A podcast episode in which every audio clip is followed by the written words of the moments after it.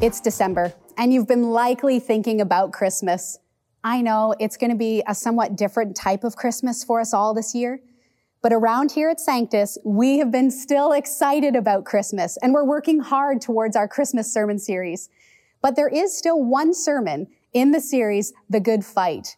You might question that, thinking, oh, didn't Pastor Joel speak about verse 18 from 2 Timothy chapter 4? And that concludes with the word amen. That sounds like the final words of what Paul was working at saying to Timothy. At least that was what I was thinking when I saw the verses that were assigned to me from Pastor John. Open up your Bibles or navigate to 2 Timothy chapter 4. After first glance, I went to John and I questioned him and just said, John, there's just four verses and they are only a, pas- uh, a greeting that John, that Paul is saying to Timothy. Well, John took off his glasses and he leaned in because this is what he does when something's really important to him.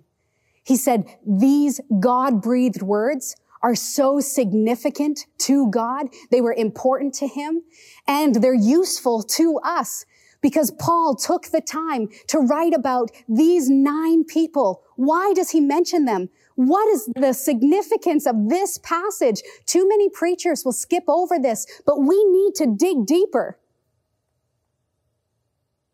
Don't you just love that our main teaching pastor loves and gets excited about every word that's in the Word of God?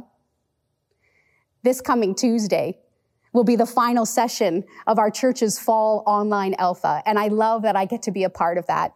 And one of my favorite clips from the Alpha film series is this incredible story of these 33 miners who were working deep inside a mountain in Chile.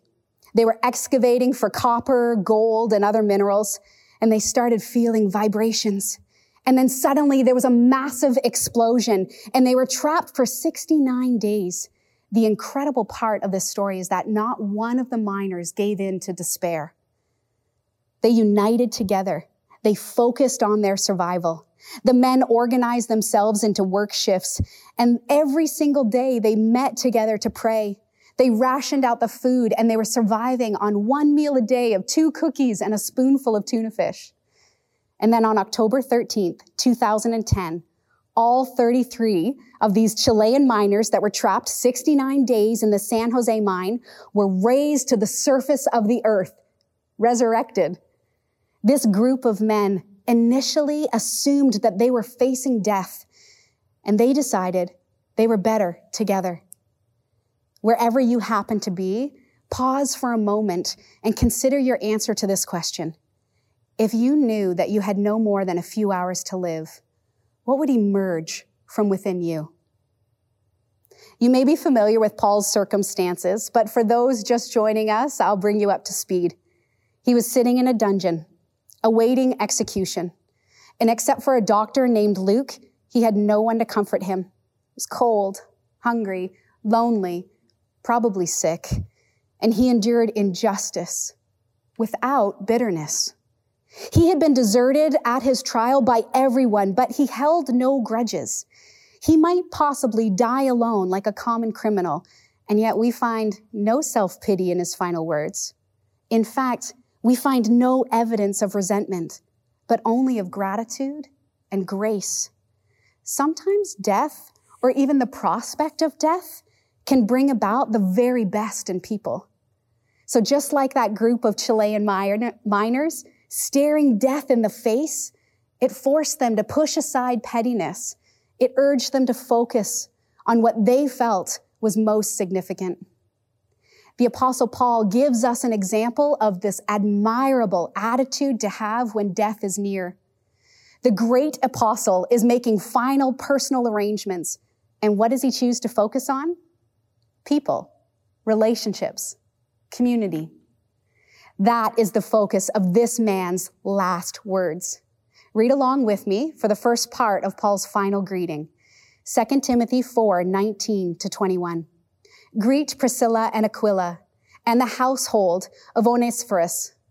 Erastus stayed in Corinth and I left Trophimus sick in Miletus.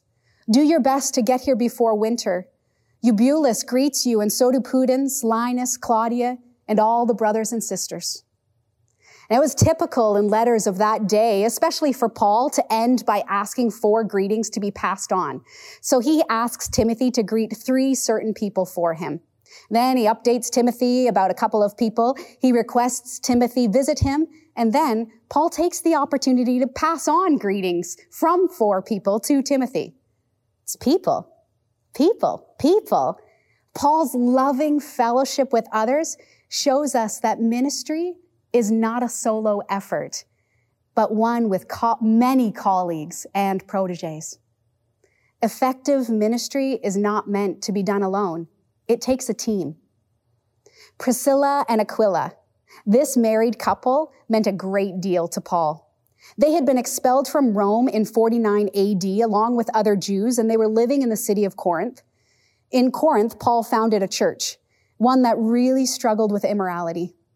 You can read his warnings to them in 1st and 2nd Corinthians. Paul was pretty discouraged when he arrived in Corinth on his second missionary journey.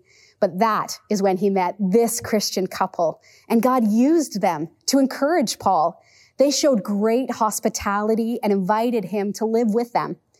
Now, few things are going to encourage a lonely traveler more than being welcomed into a loving Christian family. God's plan is community. Human beings were created for relationships, relationship with God and relationship with others doing life together, that's biblical community. Now, they didn't only live together, they worked together. Paul was a tent maker. That literally means he actually made tents out of leather to support his personal witnessing and his teaching. Priscilla and Aquila were also successful business owners, and they were tent makers too. That term is still used today for Christians who work a paid job with the hope that it's going to open up doors for them to do Christian ministry. Ruth Siemens was a 20th century tent maker. She felt so passionately about this. She said that the international job market was an argument for tent making because it does not exist by accident, but by God's design. She describes it as God's repopulation program transferring millions of hard to reach people from freer countries and opening doors for Christians to the hard to enter countries, all so that more people will hear the gospel. I know of Christians from Sanctus who took specific jobs, moved into difficult areas, mostly inner city, so that they can witness in those places. That's where the term tent maker comes from. It was the actual profession of Paul, Priscilla, and Aquila. So they lived together, worked together, and did ministry together. Paul appreciated them so much that in a different letter written to the church of Rome, he wrote Romans 16:4, they risked their lives for me. Not only I, but all the churches of the Gentiles are grateful for them. Every time this couple is mentioned in scripture, the two are always mentioned together. However, the order of their names is really interesting. In 1 Corinthians 16, 19, Aquila is mentioned first, as would be expected. It was unusual in those times for a woman to be mentioned before her husband. And yet, here, in 2 Timothy chapter 4, and also in the Romans 16:3 passage, Paul mentions Priscilla's name first. When Luke wrote Acts 18:2, he also mentions Priscilla's name first. Now it's possible that Priscilla was more prominent in their ministry. Today, when I sign a formal letter from my husband and I, I write his name first. It's a simple gesture to show respect to him. But if I'm writing a personal card or a message to someone that I have the personal connection with, I'll likely sign my name first. I don't actually know what prompted Paul and Luke to write Priscilla's name first, but I'm glad they did. I find it encouraging because some people think that Paul was not supportive of women in ministry. But this greeting, it shows that he appreciated this couple and their involvement in ministry, and specifically Priscilla. Let's look for a moment at something else that they did that was significant to Paul. Priscilla and Aquila were missionaries among the Jews even before they had encountered Paul. He lived with them then in Corinth for over a year, and that's also where Timothy met up with them. Acts 18 tells us that they traveled together to Ephesus, which is modern Turkey. And Paul continued on in his travels, but Priscilla and Aquila, they settled in Ephesus. Now, Acts 18, verses 24 to 26 tells us, Meanwhile, a Jew named Apollos, a native of Alexandria, na- came to Ephesus. He was a learned man with a thorough knowledge of the scriptures. He had been instructed in the way of the Lord, and he spoke with great fervor and taught about Jesus accurately. Though he knew only the baptism of John, he began to speak boldly in the synagogue. When Priscilla and Aquila heard him, they invited him to their home and explained to him the way of God more adequately. Apollos was a follower of Jesus, and he was teaching about Jesus with enthusiasm and fervency, it says. And he knew about the baptism that John the Baptist spoke of. But he didn't actually know that Jesus Christ says you need to be baptized in the Spirit. Acts 2:38 says, "Repent and be baptized, every one of you, in the name of Jesus Christ, for the forgiveness of sins, and so that you receive the gift of the Holy Spirit." Baptism, it follows faith. It's an outward act indicating what has actually happened internally. And there's a baptism service that's going to be happening in a couple of weeks. And I am so excited about each of the people who are going to be dunked. You're not going to want to miss this service. This couple, Priscilla and Aquila, they listened to Apollos. They were greatly impressed, but they realized there were some gaps in Apollos' knowledge. They knew that they could improve it. And they give us this example of how we could correct a teacher's knowledge. Their approach is so good. Priscilla and Aquila invite Apollos over. They use their hospitality gifting and they have a chat. Now, unfortunately, some people are so uncomfortable with personal encounters that they instead will write letters or far worse, resort to public denouncing. They'll turn to the vlogs or to the blogging or to using Twitter rather than talking privately with the person. Now, I love the principle that they model for us here. Priscilla and Aquila, they recruit Apollos to Paul's team. And then they send him on his way with their endorsement. Paul mentions Apollos in 1 Corinthians 1, 3, 4, and 16. Apollos played a significant role in the growth of the early church. And Paul speaks of him as watering the seed that he himself had sown.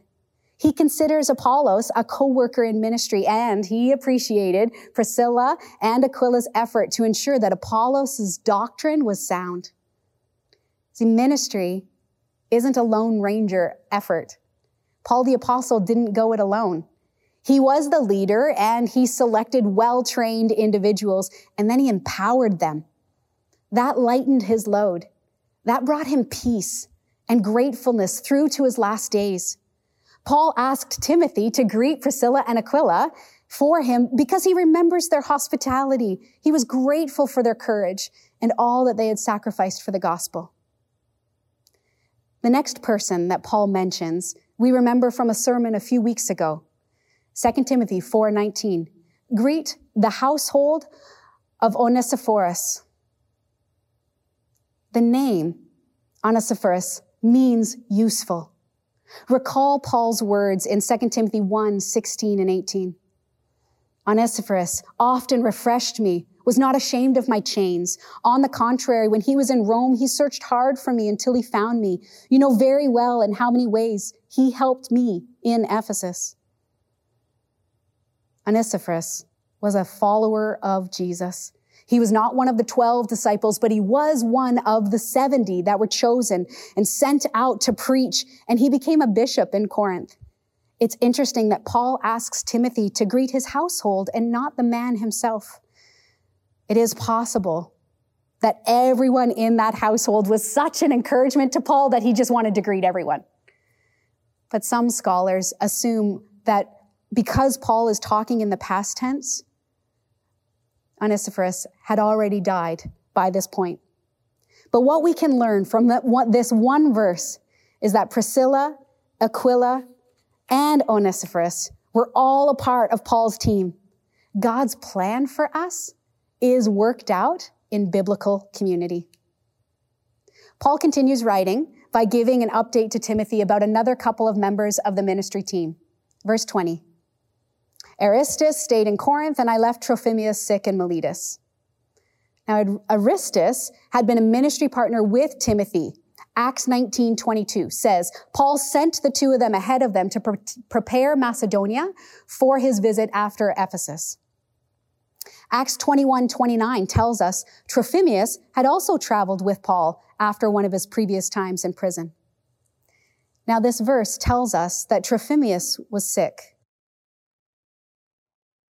And his sickness was not a result of persecution.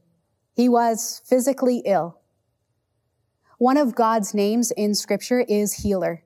And yet we see from this verse that there are times that in God's sovereignty, he does not heal this side of heaven. Trophimus had to deal with an illness, and it was apparently impacting him and interfering to some degree with his ability to continue on in Christian ministry. Do you notice how graceful Paul is being in this very short verse?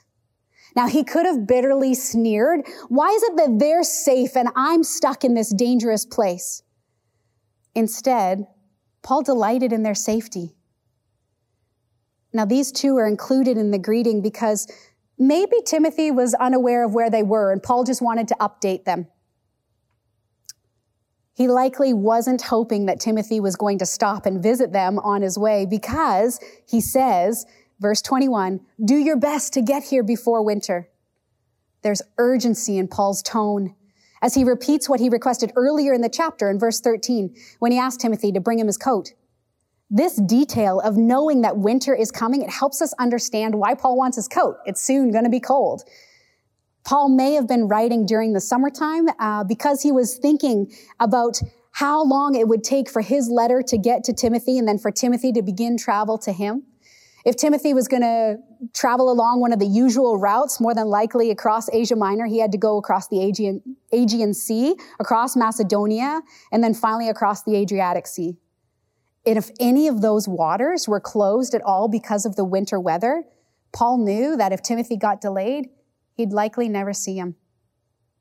This whole process of relying on a letter carrier to deliver a message is really foreign to us because we're used to uh, prime one day delivery or instant messaging. When I send a message to one of our global partners on the other side of the world, I usually get a reply within a day, possibly even within the hour. Technology has made our, we, our world feel so small.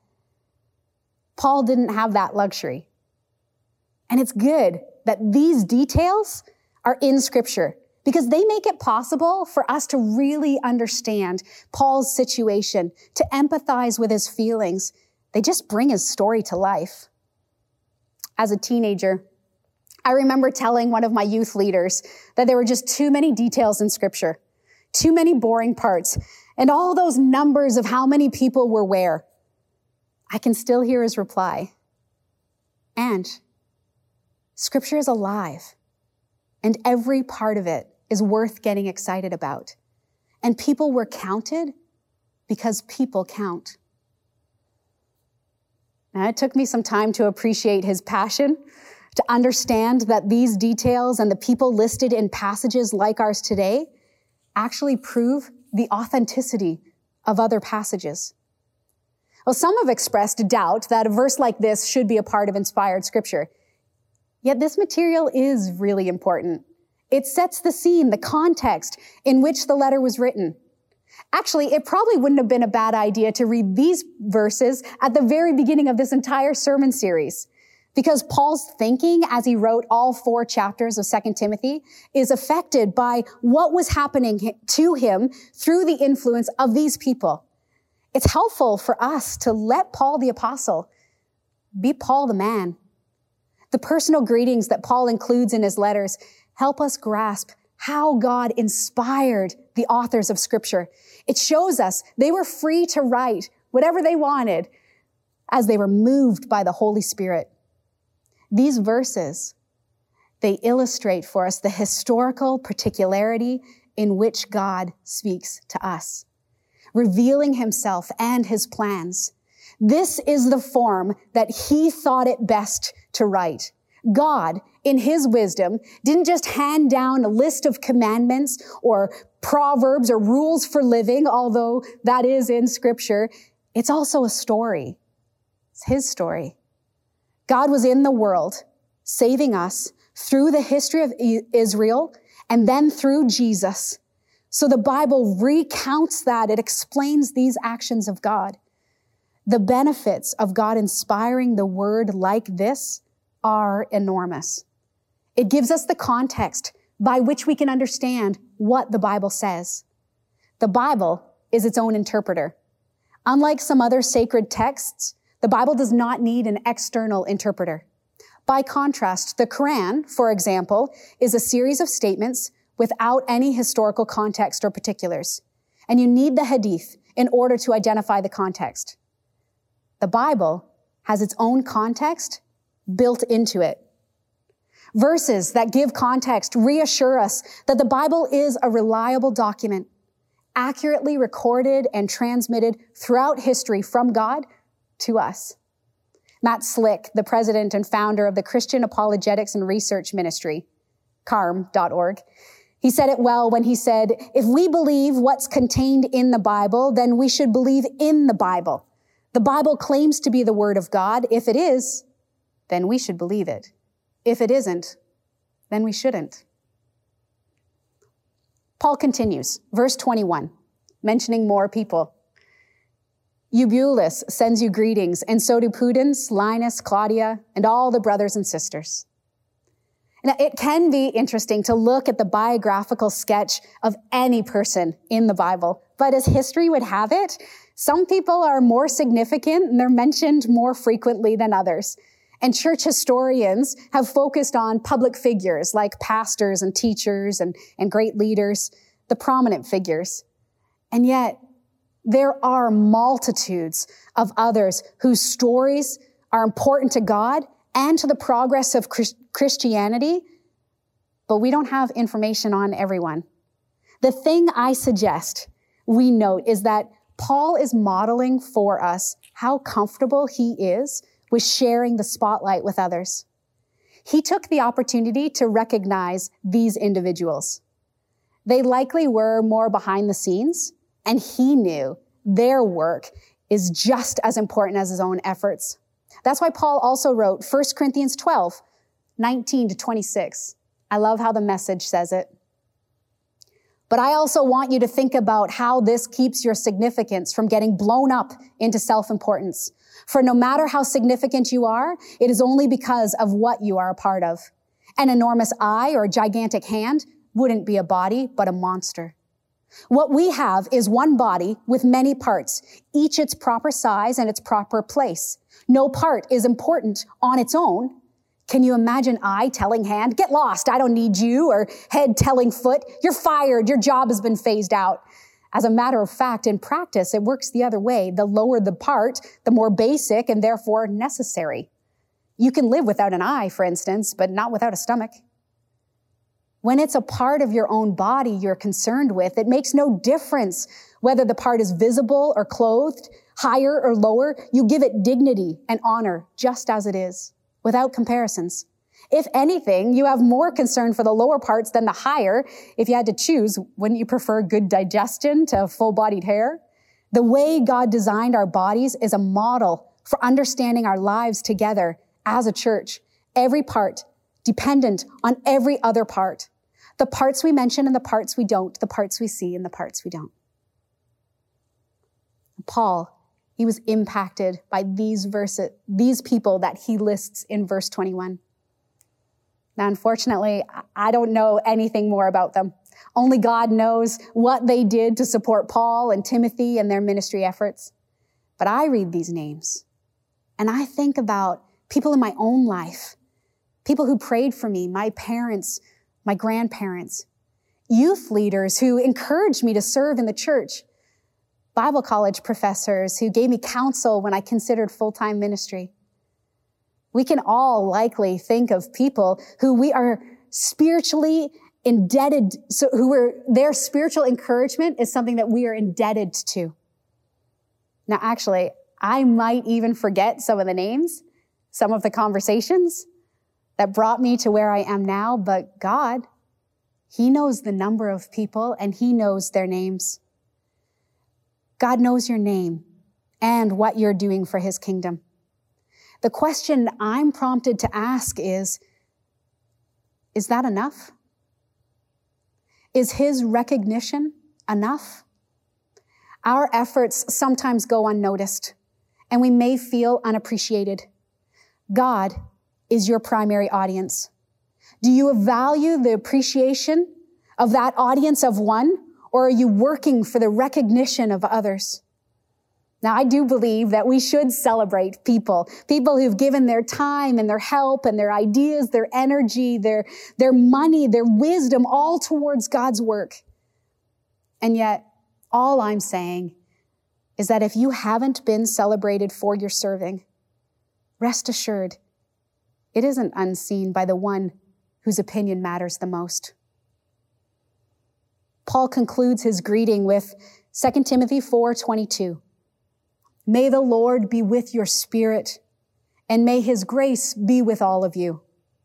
The closing benediction, it's in two parts. The first part is directed personally to Timothy, and part two is directed to all Christians generally. The first part, may the Lord be with your spirit. This week, while I was researching, I, I learned that in a Catholic mass, when the priest says, the Lord be with you, the congregation replies, and with your spirit. The congregation is saying, we acknowledge the spirit of Christ in your spirit.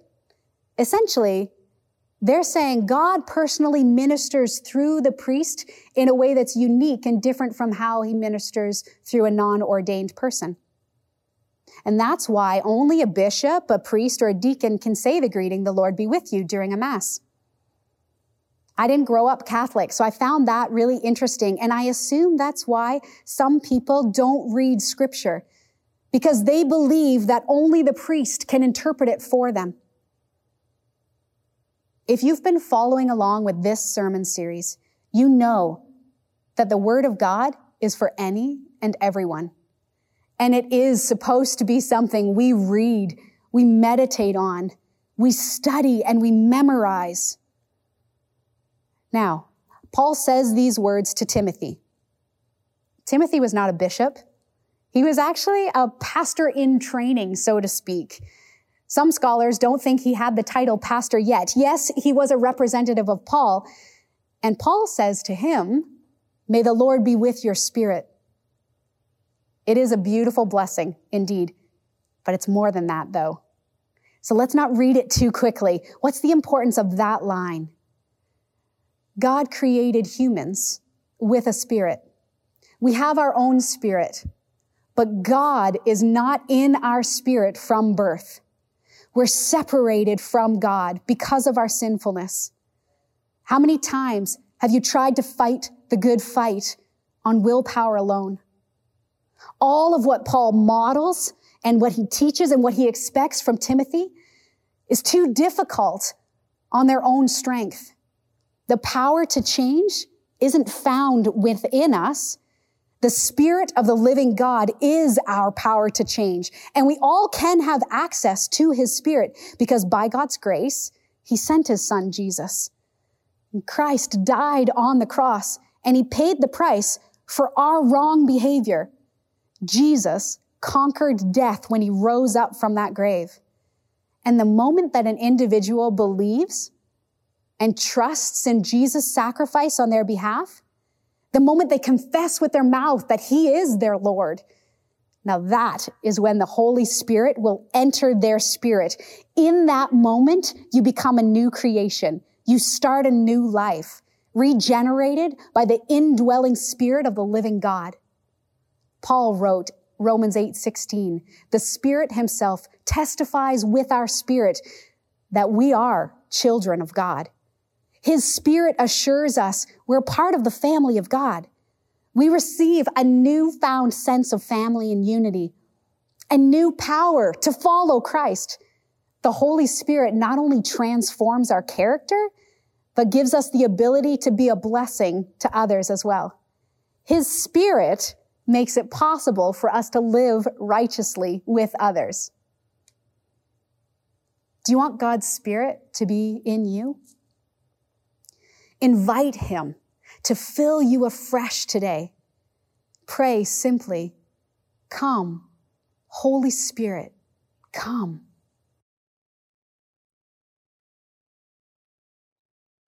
As this letter to Timothy began with a prayer for Timothy to receive grace from God, it also finishes by wishing grace, not only to him, but to all who read it.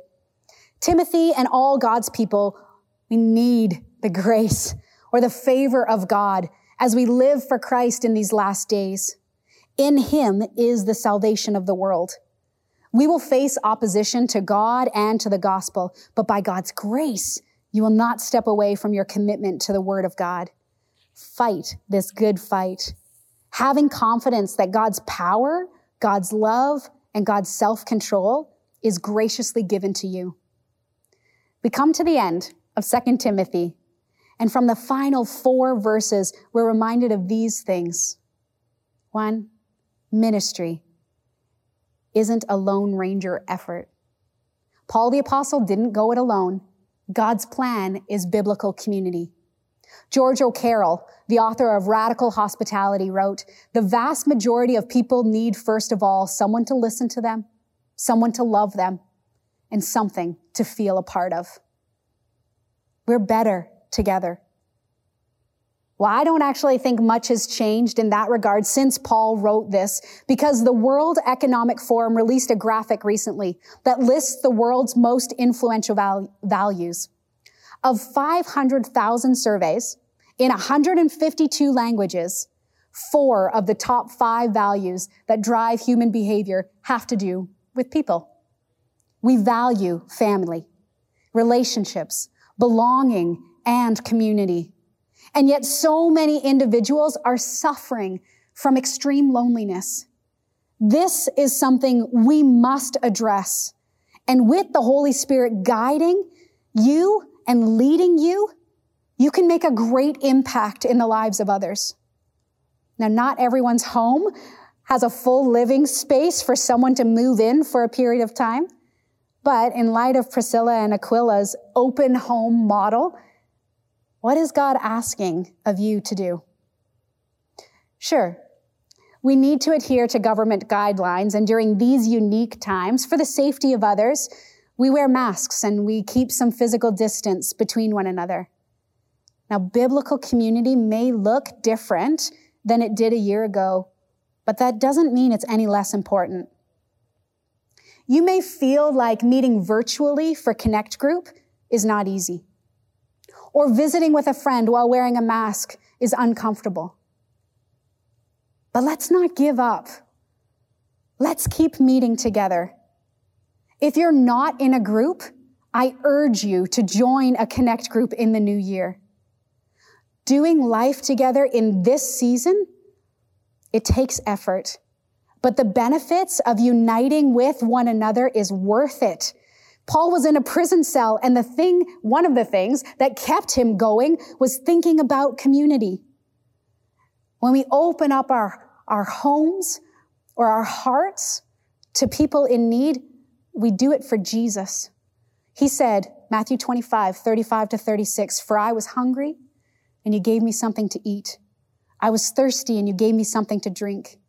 I was a stranger and you invited me in. I needed clothes and you clothed me. And when I was sick, you looked after me. Number two, God's word tells and confirms his story. Each of the people that are mentioned and the context of this last section support the accuracy of scripture. It gives us understanding in who and what was important to the apostle. It gives us context in understanding all the rest of the words that he was inspired to write. Are there any parts of scripture that you previously felt were useless? It's time to read them again with fresh eyes. Number three, God knows your name and what you're doing for his name's sake. Seek the recognition that comes from the Lord God, and you'll live with the same kind of peace that Paul exhibits in his final days. May Paul's concluding words resonate through your life and give you peace when you approach death. Grace be with you. Grace to accept the life you are given. Grace to face the death that awaits you. Grace in your response towards people. Grace for those ministering to you.